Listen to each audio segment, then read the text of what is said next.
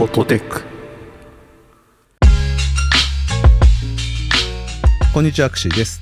こんにちは、陽平です。この番組ではほっと一息つけるテックの間をテーマに雑談を交えつつ話していきます。陽平さん、大変です。何ですか？今日はなんとゲストに来ていただいております。ついにゲスト会。僕、年末にですね、ちょっと京都に遊びに行ってたっていうのを話したと思うんですけど、うん、その時にあのリッスンのね、近藤さんとか、はい、おっさん エフエム やってる永山さんと栗さんとかもいらっしゃったんですけど、そこの場所にハテナのメンバーなわけですよ。それはつまりそうですね。でそこに囲まれていたんですが、もう一人いらっしゃっていて、はい、現役のハテナのね、お偉いさんの大西さんという方がいらっしゃって、いやポッドキャスト全然聞かないし興味もないって言ってたのでポッドキャスト狂いの連中に囲まれ、そのメンツを前にそれを言い切れるのはすごい。いや僕は脚色してる可能性がとっても高いんですけどそこでいやじゃあもう出ましょうと、そんなに大変なことじゃないんですよと、うん、怖くないですよ、じゃあ今度出ましょうというので、今日お呼びしたのが大西さんです。大西さん、よろしくお願いします。よろしくお願いします。株式会社ハテナの大西です。よろしくお願いします。やったー。これがポッドキャストですよ。ちょっとね、苦手意識を持ってるんですけども、ちょっと新年ということで新しいことにチャレンジしようと思います。素晴らしい。お全然怖いことないですよというわけで、じゃあ早速ですけど、ちょっと大西さんを、えー、ご紹介したいんですけど、僕の知ってる大西さん情報を先にお伝えしていいですか？その後自己紹介していただいていいですか？お願いします。大西さんはですね、ハテナの創業メンバーで、今ハテナの取締役ぐらい偉い方で、エンジニアなんだけど人事とかそういう方も見てらっしゃって、アイコンが子供なんという説明だ。で結構いろんなね、技術はもちろんなんですけど、インターネットカルチャーとか、あとそのいわゆるオタク系のことにも相当お詳しいという方という認識です。というわけで、大西さん、自己紹介していただいてよろしいですか？ありがとうございます、はいはい、くしーさんにご紹介いただき恐縮です。そんなに間違ってないなと思って聞いてました。やった。改めまして、えー、大西ですと。リッスンやられている近藤さんと、えー、実は高校の同級生ですね。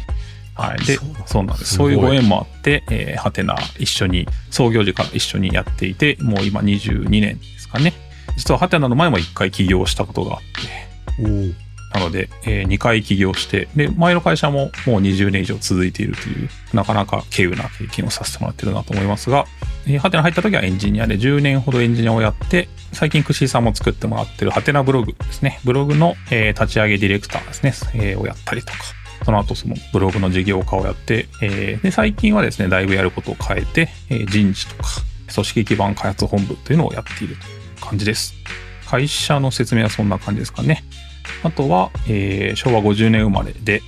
えーまあ、ゲーム世代とかアニメとかそういうのを、ね、浴びて育ってきた世代ですので、まあ、そういう、うんうんはい、オタク方面もなんとなくいろいろ見たり聞いたりしております。はい、ありがとうございます。ごめんなさい、あのちょっと質問挟んでいいですか？はい、あの会社は両方続けてらっしゃるってことなんですか？前の会社はもうハテナを始めるときにもう引き継いで、はい、もうさようならと言ってきて、ああなるほどなるほど、えーただそっちはそっちで続いてるってことですか？そうなんですよね。私が辞めた後、はい。へえ、すごい。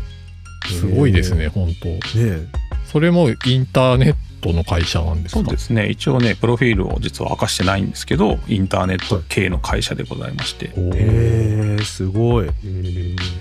昭和ごじゅうねん生まれってことでしたけど、あれ、洋平さんもそれぐらいじゃなかったです？僕ね、早生まれのごじゅうになんで、多分いちねん違うとかじゃないですか。まあ本当同世代ですね。学年いっこ上ぐらいですかね、私が。おお、うん、僕ごじゅうよねんのいちがつなんで、無理やりそっちの世代入っていいですか？何世代なんだろう。ファミコン世代。トゥギャザーしましょうよ。僕はあの一番最初にやったゲームはキングコングツーですよ。 エムエスエックス かな。いやファミコンですね、多分。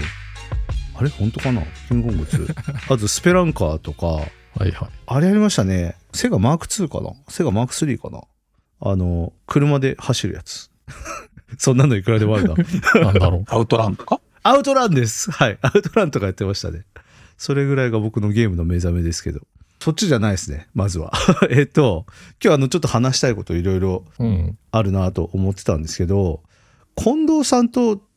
同級生って同級生って同級生ですか？同じクラスってことですか？えーっとですね、正確には、まあ、同じ高校で同じクラブですね、部活が一緒でクラスは同じことになったことはないんですけど、まあ、同学年で同じクラブでした。え、クラブって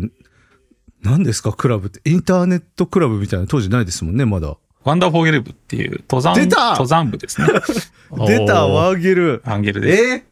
すごっ。アクティブな感じですね。やっぱ近藤さんのイメージ、やっぱちょっと体使うイメージがすごいあるんで。ね、トレランとかしてらっしゃいますもんね。ね、当時からそうなんですね。そうなんですよ。全然変わってない気がしますね、そこら辺は。ええー。なんか当時お二人ってどんな感じだったんですか？高校の頃とか。そうですね。近藤は本当今と変わらないんですよね、イメージは。近藤だって。そりゃそうか。同級生だから。それこそね、J 近藤って高校の時代から自分で自分のことを、なんかいつもその持ち物とかにそのサインをしてて、はい、J 近藤って書いてたんで、それがそのままハテナ、かっこいい、そうなの。ハテナ アイディー になってなんで、はい。すごい。高校の頃から J 近藤って呼んでました。ちょっと意外ですね。大学とかで割り当てられたアカウントの アイディー とかなのかなって勝手に思ってましたね。J 近藤って。それはもっと数字とかじゃないですか。エーにーさんごーぜろはち とかじゃないですか。わかる。よくあるんですよ。そう、機械的につけるとそうなるんで、まあ、そうそう、名前のいち文字と名字みたいな。メアドとか、ユニックスアカウントとかがそういうなったりしますよね。そうですよね。そういうイメージだったんですけど、全然違うんですよね。自分で言ってたんだ。自分でノートの表紙とかに J 近藤って書いてましたね。すごい意外な話だった今。当時まだハンドルネーム文化ってないですよね。ないですね。ですよね。普通に本名で漢字でね、近藤淳也とか書きますよね、多分ね。そこで異彩を放つ J 近藤。すごいな。あ、そうですか。なんかやっぱり理系だったんですか、お二人とも。なんか印象的に理系のクラスで、はいはいはいはい、私は陽平さんとまあ同世代っていうのもあって結構パソコン少年だったんですよね。はいはいはいはい。子供の頃からベーシックをやったりとか。おお、はいはいはい。そのワンダーフォーゲルって山に登るわけなんですけど、山登り中ってまあよにんパーティーで登るんですけど、まあ、よにんでずっと歩き続けるんですよね。なんでそのなんか喋らないと間が持たないんですよ。で、だ、黙って登っちゃダメなんですか？いや、で、近藤とかはストイックなんで黙って登ったりするんですけど、僕はあんま沈黙に耐えられない方なんで、はいはい、そこ、なんでいろいろこう、言葉だけでできる遊び、ゲームを持ち込んだりとか、うん、あと、まあ、興味を持ってくれたってのもあって、その近藤に、そのベーシックを教えたりしてたんですよ。山を歩きながら。え？山を登りながら。ちょっと解説してもらっていいですか？プログラミング、その、まあ、ベーシックとかってそういうの、はい、まあ、ね、行番号ごとにシーケンシャルに処理が行われるわけですけど、まあ、そういう手続き構文とかそういうのがある、そういうそのプログラミングの処方みたいな話を、こう。口頭で口頭で喋り、喋りながら。山登りながらですか？はい。えー、ちなみにな、何ベーシックですか？私が触ってたのは、その、私 エヌイーシー 派だったんで、最初に触ったのは ピーシーはちせんいちマークツー なので、エヌはちじゅう ベーシックですね。はい、なるほど、なるほど。洋平さんは何派なんですか？僕は エムエスエックス ベーシックで覚えました。おお、はい、なるほど。なんかそっちはメジャーな感じがする気が。へえ、その時 J 近藤さんはどんな顔してたんですかね？登ってるから分かんなかったですか？でもすごい、それを面白く聞いてくれて、はい。でも、後にそのハテナに誘ってくれる時に、はい。その僕にプログラミングを教えたのは大西くんだったからって言ってくれたんですよね。おお、それはちょっとグッとくる発言ですね。でも口頭でベーシックの解説しただけですよね。そうです。実際にペアプロしたりとかしてないわけですよね。はい、全然パソコンは触ってないです、ね。パソコン触らずにプログラミングを教えたってことになってんのもすごい話ですよね。机上デバッグってやつですね。頭の中でプログラムを動かす。でも本当に洋平さんとか子供の頃とかパソコンも前にしてなくても紙に書いたりしませんでした？いや、そうですね。えーそうなんですか？そうですよ。っていうか、別に社会人になってからもコードレビューって印刷した紙に対してするものでしたよ。うん、ええー、当時？はい。ああ、そうか。うん。近藤の話を戻すと、本当にこう、はいはい、まあ、後に起業するだけあってすごいアクティブで、はいはいはい。自転車もすごい好きでとか、山登りも好きで。あんま変わってないってことですか？そうですよね。で、そうですね。当時すごい近藤が、まあ、学校から距離が遠くって、多分じゅっキロ以上自転車で片道走ってきてたんですけど、でそれですごい汗がをかくから体操服で通学したいけど高速で認められてなかったみたいな。でそれで高速を変えようと頑張ったりとか、まあ変わらなかった。すごい起業家っぽい。ああ確かにな。ルールを疑うっていうところから。そうなんですよね。うん、へえ。あ面白いな。その後に大学は一緒だったんですか？大学は近藤は京都の大学で、私は静岡の大学に行ったので別々なんですね。はい、大学時代はそのたまにそのお正月とかに実家でなんか集まった時とかに連絡取って、はいはい、あじゃあ飲み行くかみたいな話をして、あ今帰ってきてんのみたいな、年にいっかいぐらい会うか会わないかぐらいでしたね。そこからどうしてハテナ起業しようぜってことになるんですか？どうなんでしょうね。たまに会ってた話すときは本当に、うん、大西くんエヴァンゲリオン知ってるみたいなことを聞かれてオタク、オタクだっていう認識はあったのでねはいはい、綾波レイってなんなんって聞かれたりしましたねまあでどうして誘ってくれたかは近藤に聞かないと分かんないですけども、はい、私がそのハテナの前に一回起業していたで、まあ、そこの会社の、うん、まあ役員をやっていたっていうのもあって、まあ、起業経験があるみたいなのと、はいはい、昔からコンピューターが好きでそんな山登りながらベーシックの話をするぐらいそういうオタク気質だったこととか、はい、なんかそういうのがこういろいろ合わさってみたいな感じなのかなっていうのと、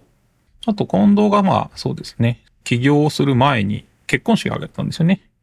おうおう、はい、それに呼ばれて、結構早くにってことなんですね。そうなんですよ。はい。ああ、なるほど。結婚と起業を同時にされていて、その結婚式に呼ばれて、そ, そこで二次会でベロベロに酔っ払って、ちょっともう記憶にないんですけど、結婚式の二次会の後、近藤からの連絡、メールとかがなんか、もういつ来るのみたいな感じになってたんで、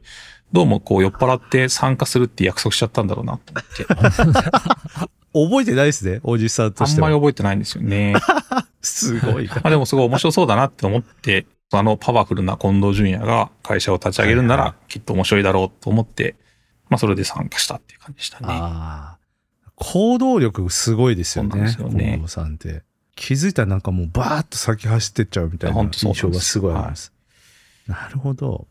じゃあ最初入ったのは、うん、エンジニアとして入ったって感じですか？そうですね。はい。あはい、ただ私もウェブプログラミングしたことなかったので大学でも全然してなかったですし、まあ、大学は 情, 情報系ではあったんですけどウェブプログラミングは特にしてなかったんで、はい、で近藤もそのハテナ始めるためにパールを覚えてでハテナを作ったんで私もそこで一緒に覚えてみたいな、本当に半分素人みたいな人間が集まって起業したみたいな感じです最初作ったのって何ですか？最初は人力検索ですね。ああそうか。で、あれはもう近藤が起業準備して一人で作り始めてたので、私が参加するよりも前からもう手をかけていて、あファーストリースはもう近藤をほぼ一人で作ったみたいな感じですね。すごいな。それは、あれですか、当時のいわゆるインデックス検索はまだなくて、えっと、なんて言うんでしたっけ、あれ。ディレクトリ型かな。そうですね。ディレクトリ型の検索に対して、あの人力検索っていうのをやろうみたいな感じで、最初何人ぐらいですか？最初はその近藤とその奥さんと私のさんにんです。はいはい、あ、最初さんにんなんですね。なるほど。でその後開発はお兄さんが、まあ、どんどん比重が大きくなってっていう感じですかね。いやーでも近藤ももう相当ずっと書いてました。ええー、そうなんですか？そうなんです。すごいな。でそこからえっと大西さんはまあずっとエンジニアもやってらっしゃって、あの僕ヤプシーの話見たんですけど、ありがとうございます。あれめっちゃ好きだなと思って、あれちょっと読んでない方もねもちろんいると思うんですけど、ちょっとざっくりどんな話をしたか教えてもらっていいですか？あれはまあヤプシーをまあハテナとパールとヤプシーを振り返るみたいなトークで、ヤプシーに励まされてで、まあ、自分もやってきましたっていう話をまあすごいしたかったんですけど、まあ、その中でそのまあハテナっていう会社の中で自分がそのモブ雑魚キャラといいますかね、メインキャラではないっていうところからなんか主人公を目指してメインキャラを目指しましたっていう励まし系の話ができたらなと思って、まあ、自分の人生とハテナとみたいな話をさせてもらったんですね。あれに励まされた人はめっちゃ多いと思いますよ。本当にあの後反響大きかったんじゃないですか？そうですね。その、はい、会場にとにかく来てくれた人からすごく話が終わった後ね、たくさんすごい励まされたってすごい言ってもらえたし、うん、感想ブログも本当にたくさん書いてもらって、ヤプシー参加したっていう記事をにはかなり高確率にキーノート良かったって書いてもらえたんで、そうですよね。嬉しくて全部ぶくましました。それはするでしょうって感じしますけどね。なるほど。いやあれ良かったんですよ本当に。さあ準備はいいですか？ホットテック後半のスタートです。ちょっと話変わるんですけど、僕ね、あのちょっとさっきお話しいただきましたけど、僕最近ハテナブログにお引越しさせていただいて、でその時にどこに引っ越そうかなみたいな感じで、あの誘い受けじゃないんですけど、ちょっとあの話題に出してみたら大西さんがすぐ連絡くださって、ハテナブログっていうのをやってるんですけど、よかったらお引越し手伝いますよっておっしゃっていただいて、ハテナブログやってらっしゃるのもちろん知ってたんですけど、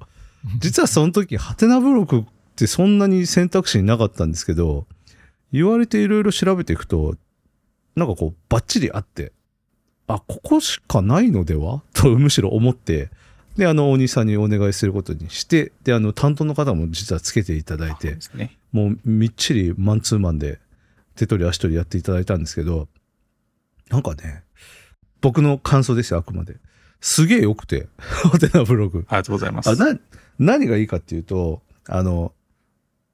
うん、語弊があるといけないんですけど、ちゃんと開発者も使ってるなっていう手応えがすごいあるサービスなんですよね。社長のね、クリスさんとかもブログを書いてらっしゃって、本当にあの日常のことも書いてらっしゃるし、うんうん、あ、ちゃんと本当普段から使ってるプロダクトなんだな、これはっていうのが分かるのと、あとあのアプリがあるんですよ。ブログのアプリがあるんですけど、それがね、すごい良くて、誰それさんがブックマークしましたよとか、こういうハテナスターがつきましたよとか、あとこのハテナブログのエントリーであなたのエントリーが言及されてますよとか、あと今月の ピーブイ がせんいきましたよとかね、あのプッシュ通知ってガンガン来るんですよ。これなんか今までにない体験だなと思って、他のもあるのかも分かんないですけど、ハテナめっちゃいいなと思って、なんかそれに感化されて、僕最近すごいね、頻繁にブログを書くようになってしまって。ありがとうございます。で、あの陽平さんには言ったんですけど、僕ブログ年によんほんとかしか書かないで、それに対してなんで俺は引っ越しにこんなにコストかけてるんだろうっていうね、話をしてたんですけど言ってましたね、うん、もうなんか全然元取った感じしますよ。いちがつだけでもうごほん書いてますよ僕すごい。じゅうにがつはにほん書いてるし。それはすごい。すごいでしょ、うん、すごい下駄履かせてもらってるんですけど、ブクマなんてもうよんひゃくぐらい全部でついてますよ。もっとかな、もっとついてるか。僕ね、あの今回のゲストに大西さん来ていただくということで、はい、やっぱりブログ目通しておこうと思って、大西さんの書いてるハテナブログ、まあ、だーっと全部見ました。あのざっくりですけどね、精読はしてないんですけど全部見ていて、はい、うん、全部全部見たの全部全部見ましたすごいねでもやっぱりそのね、ハテナダイアリーからハテナブログに切り替えた時に、その、はいはい、いわゆる事業責任者になられてるから、はい、なんかその辺のなんか熱意みたいな、うん、プロダクトを良くしていくぞみたいな気持ちがめちゃくちゃブログから溢れてて。僕も読みました、うん。読んでて面白かった。ありがとうございます。はい、あの作ってる側の気持ちが、まあね、僕も洋平さんもそういう風に関わってるから分かるんですけど、やっぱりこう何かの統廃合とかってめちゃくちゃ痛みを伴うんですよね。やってる側もそのサービスを受けてる側も。なのでここをやりきるっていう大変さと、あとはその ツーシー で直接ユーザーに届いて彼らの反応が見えるっていう。良いところとわ悪いというか、あの辛いところってあると思うんですけど、まあ、大西さんあのブログでも書かれてらっしゃいましたけど、すごい大変だったんじゃないですか。そのハテナダイアリーってすごい有名なね、もう業界的には成功していると言われているプロダクトを、まあ、一大決心をしてハテナブログっていうまた違う次の時代に残していけるような、多分その技術的な負債であるとか、そのそもそものサービスのあり方みたいなところも考え直した末にこうリプレイするみたいな決断に至ったと思うんですけど、そこら辺のことをちょっと聞けたら聞きたいなと思ったんですけど。そうですね、恥ずかしい話もなりますけど、でもハテナダイアリーをブログにするときは、えー、まずはそのそれこそ近藤からですね、そのダイアリーのリニューアルしてよって言われたんですよね。でそれまでずっとエンジニアやってきたんで、そこからディレクターをやってよって言われたんで、はい、そこはすごいチャンスをもらったなと思って、まあそれですごい張り切ったっていうのはありますね。それで、うん、まあダイアリーのままリニューアルする、まあちょっとずつ良くしていくみたいなのもあったんですけど、まあここは、こう、なるべく、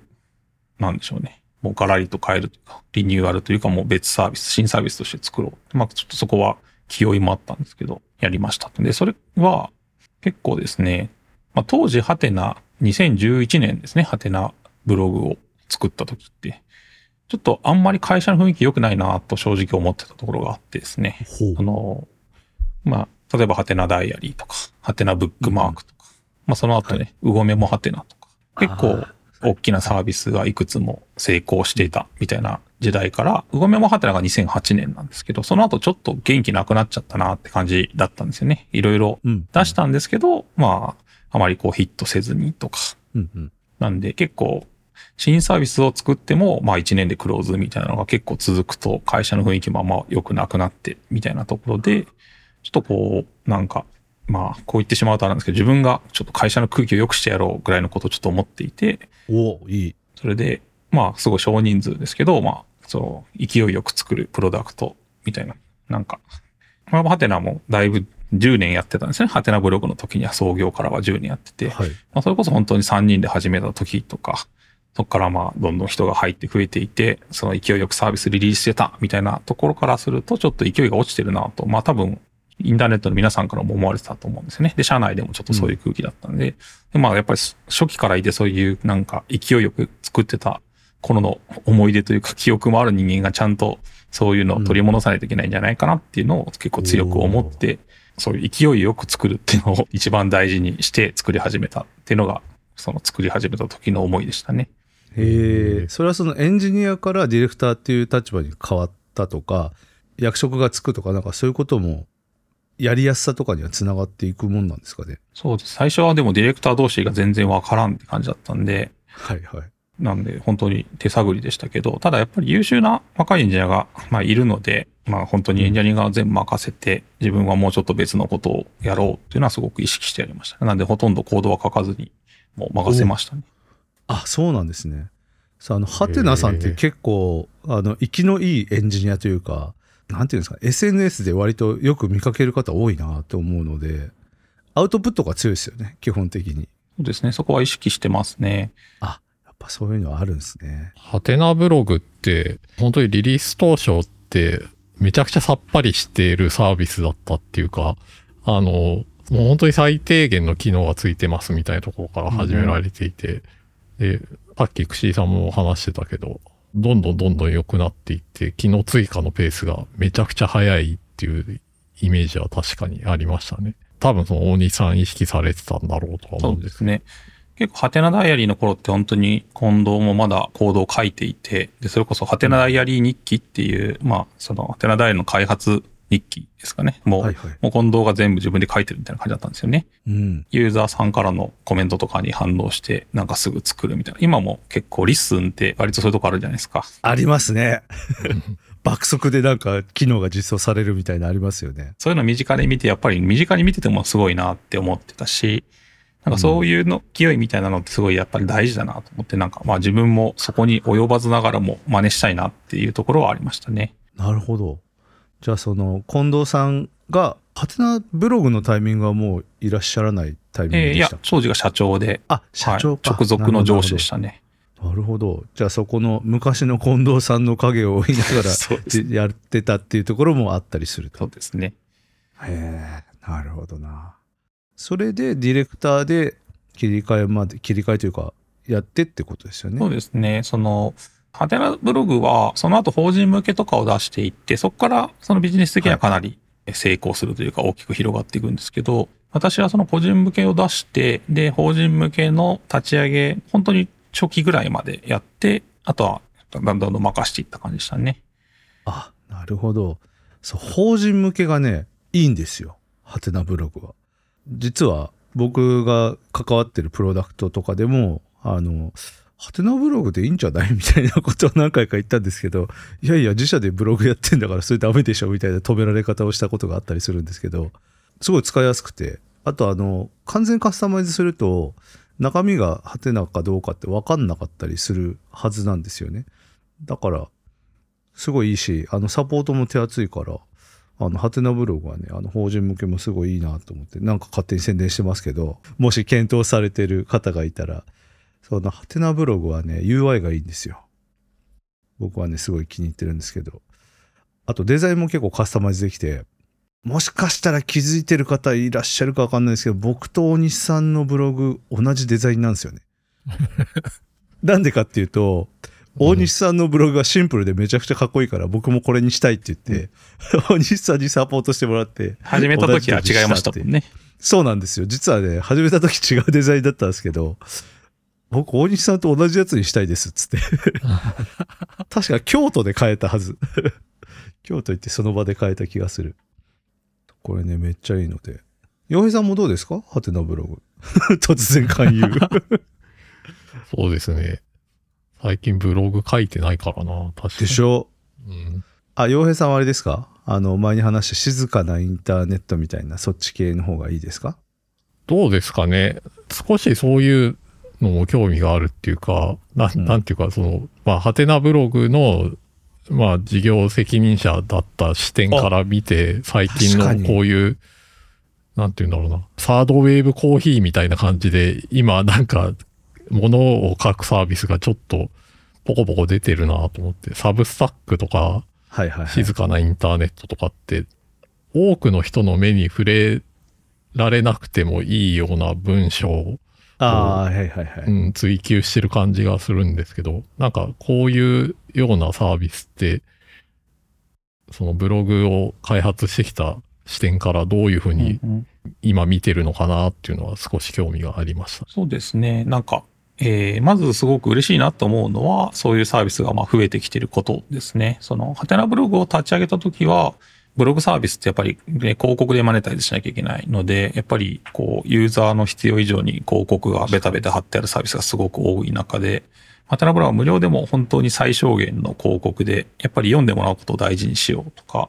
その自分の内面をしっかり書いてもらうみたいなことを意識 し, しようみたいな、割とそういう若干そのアンチテーズというか、世の中の流れとはちょっとまた別方向で頑張りたい、テキストの文化をしっかりやっていきたいみたいな思いがあったんですけど、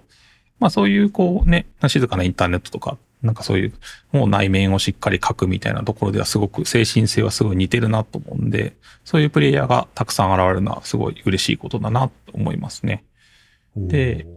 まあ少人数に向けてみたいなところはちょっと悩ましいなと思って、なんかそのインターネットで良い体験をしてほしいっていうのはずっともうにじゅうねんぐらいずっと思ってることなんですけど、難しいんですけど、やっぱり、うん本当に友達のためだけに書いた文章みたいなのが、まあ、知らない人に読まれてすごくそれがこう広がっていくみたいな体験ってインターネットならではだと思うんですよね。なのでなんかそのできるだけたくさんの人に読んでもらうとか偶発的な出会いがあるとかそういったものってのはやっぱり大事だなと思っています。けど今最近はねこう変に目立つと叩かれるみたいな風潮もあってなんでそうなんですよね。そこはまあ我々ハテナブックマークっていう変に目立ったのを叩くためのプラットフォームみたいに思われてるものも一方で作ってたりするので、でもそれ両方やってるのってやっぱりすごい珍しいプレイヤーだな、自分たちのことをそう思ってるので、まあ叩くだけではなくてちゃんといいものが広がるツールっていうのにしたいなっていうのはずっと思ってることですね。うーん、なるほどね。難しいなって本当思うんですよね。その読まれたいのか読まれたくないのか分からんなって思うんですよね、うんうん、僕は、うん、そのクラフトインターネットみたいなねが最近話題になっていて、あのアルゴリズムにあんまり左右されたくないと、何かだけに見てほしい、プレーンな エイチティーエムエル だけ見てほしいんだみたいなことを言ってるんですけど、それを拡散するのは エスエヌエス だったりして、うんうんえどっちなんだいみたいな中山筋肉みたいになっちゃいましたけど呼ばれたいのかい呼ばれたくないのかいどっちなんだいっていう感じが最近あるなとは思うんですがね。洋平さんはどうなんですか、ちょっとハテナブログを一緒に始めて考えてみましょうよ。そうですね、僕大昔にハテナダイアリー書いてたんでおありがとうございますまあね、人はね絶対通るんですよ、うん、ハテナダイアリーを。そうですよね、わかる。そうそうと、僕あのハテナアンテナぐらいからハテナのことを認識しだして、それでだいぶですね、それでハテナダイアリーっていうのがあるって知って、で結構エンジニア界隈で使われてたん で, そ, で、ね、それでやっぱり、うん、意識してた。だって元祖は アールエスエス リーダーみたいな感じですよね。更新があったらその登録サイトを登録しておいて、そのサイトが更新されたらお知らせしてくれるっていうね。あそうですそうです。ハテナアンテナはそう昔は アールエスエス の仕組みとかなかったからそこで代替してるよ、うん、中身はあれ アールエスエス 読んでたりしたんですか。最初はしてなかったですね。してないですね。はい、してないです。やっぱしてないですよね。まだ企画としてそんなに浸透してなかったですもんね。なんで文字列の差分それが存在してなかった頃からありますね。ハテナってなってもともとそういうね更新チェッカーみたいなのはそのそのデスクトップのアプリケーションとかであったりしたんですよね。はいはいはい、そうです。 ダブリューダブリューダブリューシー ってやつがあってそれをよく使ってて、でもそれだと全部手元で管理しなきゃいけないんだけど、なんかネット上でそれが勝手にやってくれるっていうのがすごいハテナアンテナが画期的だったんですよね当時。多分僕も使ってましたよハテナアンテナ。秀興さんっていう人がいて、その人に影響されてハテナアンテナ使ってた。あの人がね仕事しないでずっとハテナアンテナ見てる時あって何なんだろうそのサイトと思って見たら、あ、なるほど更新をお知らせしてくれるんだみたいな感じになってた気がする。そうそう、なるほどな。便利なんですよね、これすごい。え、今も動いて動いてますよ。おお、なんとアンテナ、そうあの A ドットなんですよね。そうですね。サービスの頭文字がサブドメインになってるんですよね、ハテナさんは。そうですそうです。いやーこれはすごいサイトですよ。最初 ダブダブダブ ハテナ エヌイージェーピー で人力検索を作って、はいはいはい。その後はまあハテナをそのまま残してサブドメインでアンテナを作ってダイアリーを作って、はい、エーディー。お、なるほど。あでハテナブックマークで B が入ってきたんですね。そうですそうです。はい。なんでなんとなく。主力サービスは一文字でみたいな感じで主力主力はあ、なるほどなるほど。例えばハテナカウンターとかはカウンタードットハテナ エヌイージェーピー とかなんでちょっとツールっぽい小粒なものはちょっとこう、はい、C とかにはせず、あ、なるほど、読みやすいやつにするっていう。ちなみにいろんなサービスありますけど、これあの 言, 言えるかどうかわかんないですけど、大西さんが一番気に入ってるサービスは何ですか？もうやっぱり自分でねゼロから作ったのでブログですね。そりゃそうですよね、うん、聞いててそりゃそうかと思いました。でも、はい、でもまあ思い入れはそれぞれにありますね。うーん、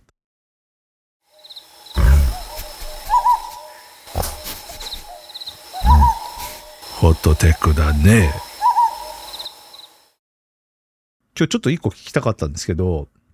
ハテナさんのオフィスって何回か移転とかしてるじゃないですか、はい、あの今回の一番近いのだと京都から京都で、あの最近僕オフィス取材させていただきましたけど、京都から京都ってなんで引っ越す必要があったんですか？あの手狭になるとかなんかいろいろあるとは思うんですけど、まあ、大きくふたつで、ひとつは前いたとこですね、えー、が、はい、えー、もう築ごじゅうねんとかで、うん、だいぶ古くなってきて設備がなんか、まあ、単純に悪くなってきたみたいな。あれエレベーターありましたよね。エレベーターはありますけどはい、なんかごじゅうねんまえはありますよねでもあ、そっか、トイレがいつも壊れてるとかね、そういうのがしんどい。ああ、なるほど。あ、まあメンテにもねこう大変さがありますもんねっていうのと、もう一つは、まあ、コロナでリモートワークを取り入れて、はい、で、まあ、今後もリモートワークでやっていこうと、まあ、ハテナはその出社してもリモートでもどっちでもいいですよっていうスタイルで今もやってるんですけど、まあ、それで出社率がすごく下がったんですよね、はい、で特に京都はエンジニアが多いっていうのもあって出社率が じゅっパーセント 未満ですね。 じゅっパーセント 切ってる。え、すごい。この間串井さん来ていただいた時もね、はい、オフィスに多分じゅうにんもいなかったと思いますけど、はい、さんにんぐらいでした。そうですよねあれはその年末だったからっていうのじゃなくて普段からああいう感じなんですよ、はい、あ、通常営業なんですね。そうなんです。なのでそのやっぱ執務スペースが人数分必要ないよね、なのでそのフリーアドレスにして、はい、まあ、その代わりそのコミュニケーションができる、うん、まあ、コラボレーション用スペースみたいなのをゆとりを持って作ろうみたいな、ちょっとオフィスのコンセプトを変えるっていうのが、まあ、もう一つの大きな意味ですね。ああ、なるほど。あ、そういうことですね。再設計するためにまた新しいオフィスに一からやるために引っ越したみたいな感じですかね。はい、なので席数自体はすごい減ってるんですよね。前は全員出社してたの前提だった。うんうん。ああ、なるほど。確かにそのコロナ以前のオフィスとコロナ後のオフィスって行くとわかりますよね。全然レイアウトが違うから。わかる。うん、それありますね。リモート会議がしやすいようになってたりとか、なんかいろいろ工夫されてて。そうそうそう。僕はあのコロナ禍でオフィスとかね取材行けなくなって、でしばらくお休みしてたんですよね。オフィス取材自体をなんですけど、それは理由があって、コロナ禍を経てオフィスの答えはまだ出てないと思ってたんですけど、この間ハテナさん行った時に、いやこれでいいなっていう感じが結構してなんかね、その設計自体がちゃんとリモートワークが前提になっているし、記事にも書かせてもらったんですけど、やっぱりその組み合わせでいろいろ変えられるっていう前提なんですよ。後でいくらでも変えられるようにっていうのが最初から設計されていて、でそれはあの今回一緒に国与さんと一緒にオフィス設計されたってことで、国与さんからの提案っていうのもあって、あの後からこうレイアウトを変えたりっていうのがすごい簡単になるようになってて、まあ、簡単に言うとあの全部のものにあのガラガラついてて、キャスターがついていて、そうですね、常に移動がねバーっと簡単にできるようになってるんですよ。便利だな。そう、車内引っ越しめっちゃ楽やと思ってそうですね、うん、これいいなと思って。で実際にそう、僕はあのオフィス取材してて一番楽しいところって、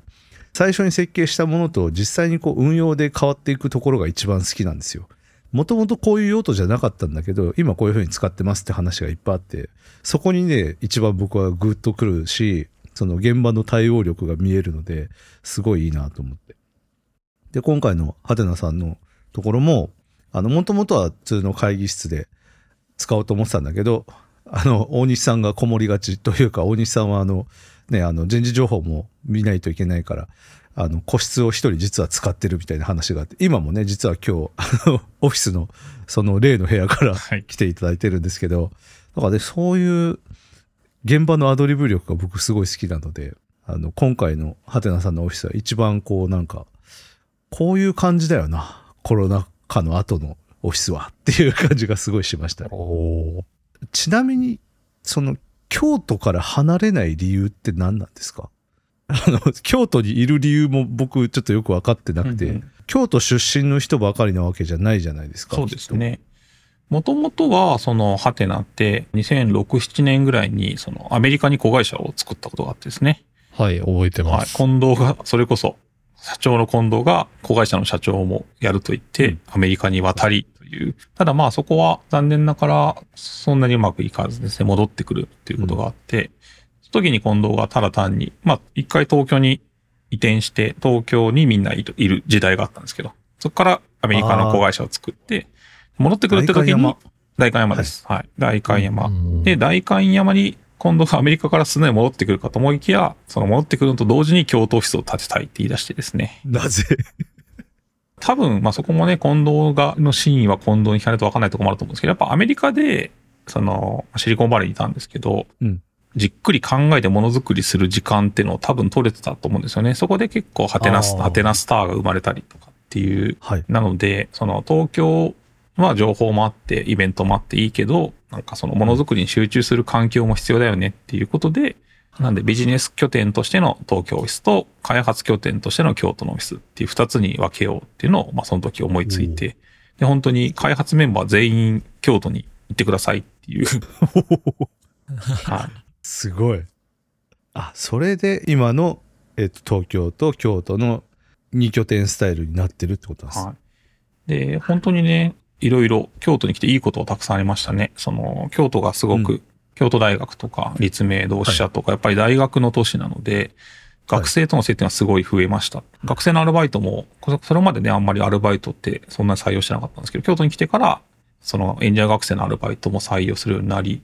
で京都で、うんえー、サマーインターンを始めて、で新卒採用も始めてみたいな、全部京都移転を始めたにせんはちねんぐらいから始めたことなんですよね。そういうことができるようになったみたいな。開発者しかいないオフィスなんで、その、そこにインターン生がたくさん来てもまあ大丈夫やろうみたいなことで。はいはいはい。うん、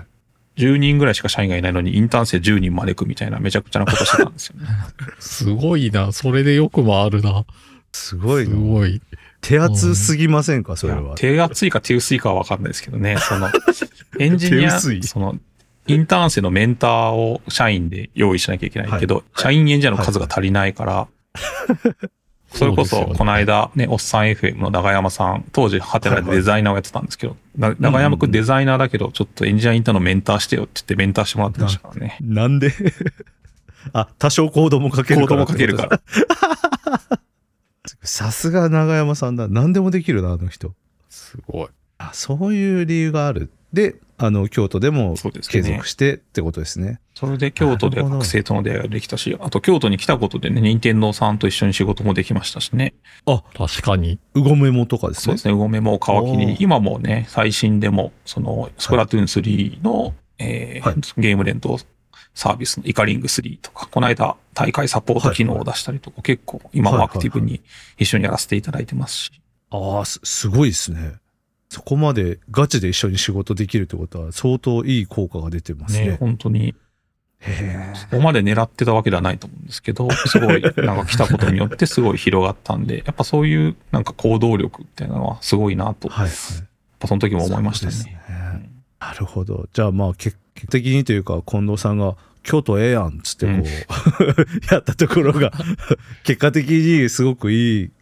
効果で今もう継続してるってことですね。はい、ただまあさすがにね、開発拠点は京都、全員京都ですってのはもうだいぶ前にやめていて、はいはいはい、東京でも積極採用してますので、今は東京の方がもうスタッフ数全体もそうです、演者の数だけでも東京の方がもう多いんですよね。あ、そうなんですか。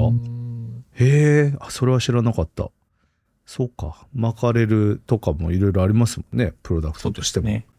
なるほどな。洋平さん、京都どうですか？京都ね、僕あの会社の拠点が京都に開発拠点があるんで、あ、そっか、たまに行ってたんですよ。僕もたまに行ってたわ。最近はね、あんまり行けてないんですけど。そうっすね。そうだ。そうそう、忘れてたわ、今。なんか街の雰囲気はすごい好きですね。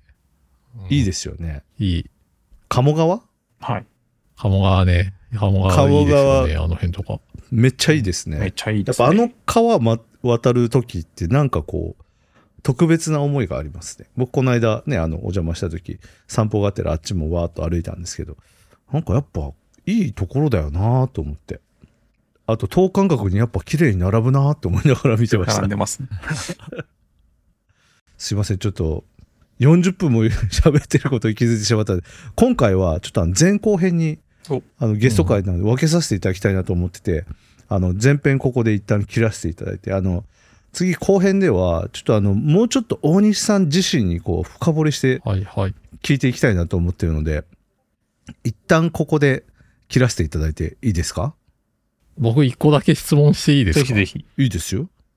あのさっき東京にいる時期があったって、ハテナ社って東京が拠点の時期があったって話してたじゃないですか、はいはい、その時って代官山っていうなんかものすごいおしゃれな街にオフィスがあったと思うんですけど、はい、代官山ええやん、はい、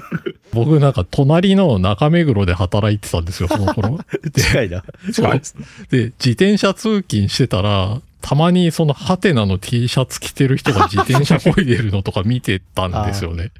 だ、あ、本当に代官山にこの会社あるんだと思って、思ってたんですけど、もうかなり昔のことじゃないですか、それって。そうですね。だから記憶がもう曖昧なんですけど、京都から、代官山に引っ越しするときって、なんか車で、はいはい、そうです。移動してましたよね。そうですね。はい。近藤さんが運転して、うん、代官山まで、あの、会社のものを全部持って移動するみたいな。うん、そんな売れないバンドじゃないですか、そんなの。ほんとそうですね。その、当時、自作サーバーですね。その、ああ。近藤が、その、工務店というかに依頼してですね、で、サーバーのそのフレームをその自作して発注してですね、それで 自, 自作サーバーを大量に作ってたんですけど、それを持っていくのに、そのサービスも引っ越しのために止めますって言って、そのサービス全部ダウンしてですね、そうそうそうそう、えー、ワゴンみたいな車、ハイエースかな、ハイエースにこうレンタカーで借りて、やばい。近藤が運転して、で、サーバー全部乗せて、それを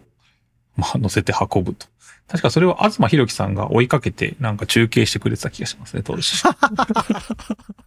すげえ。すごいですよね。ユーザーで得たことを物理的にこう車で移動したっていう。で、代官山について、代官山はなんか エヌティーティー さんの研究所みたいな施設にちょっとこうなんかスペース借りれたんですよね。で、そこにその敷地内にデータセンターもあったので、まあそこで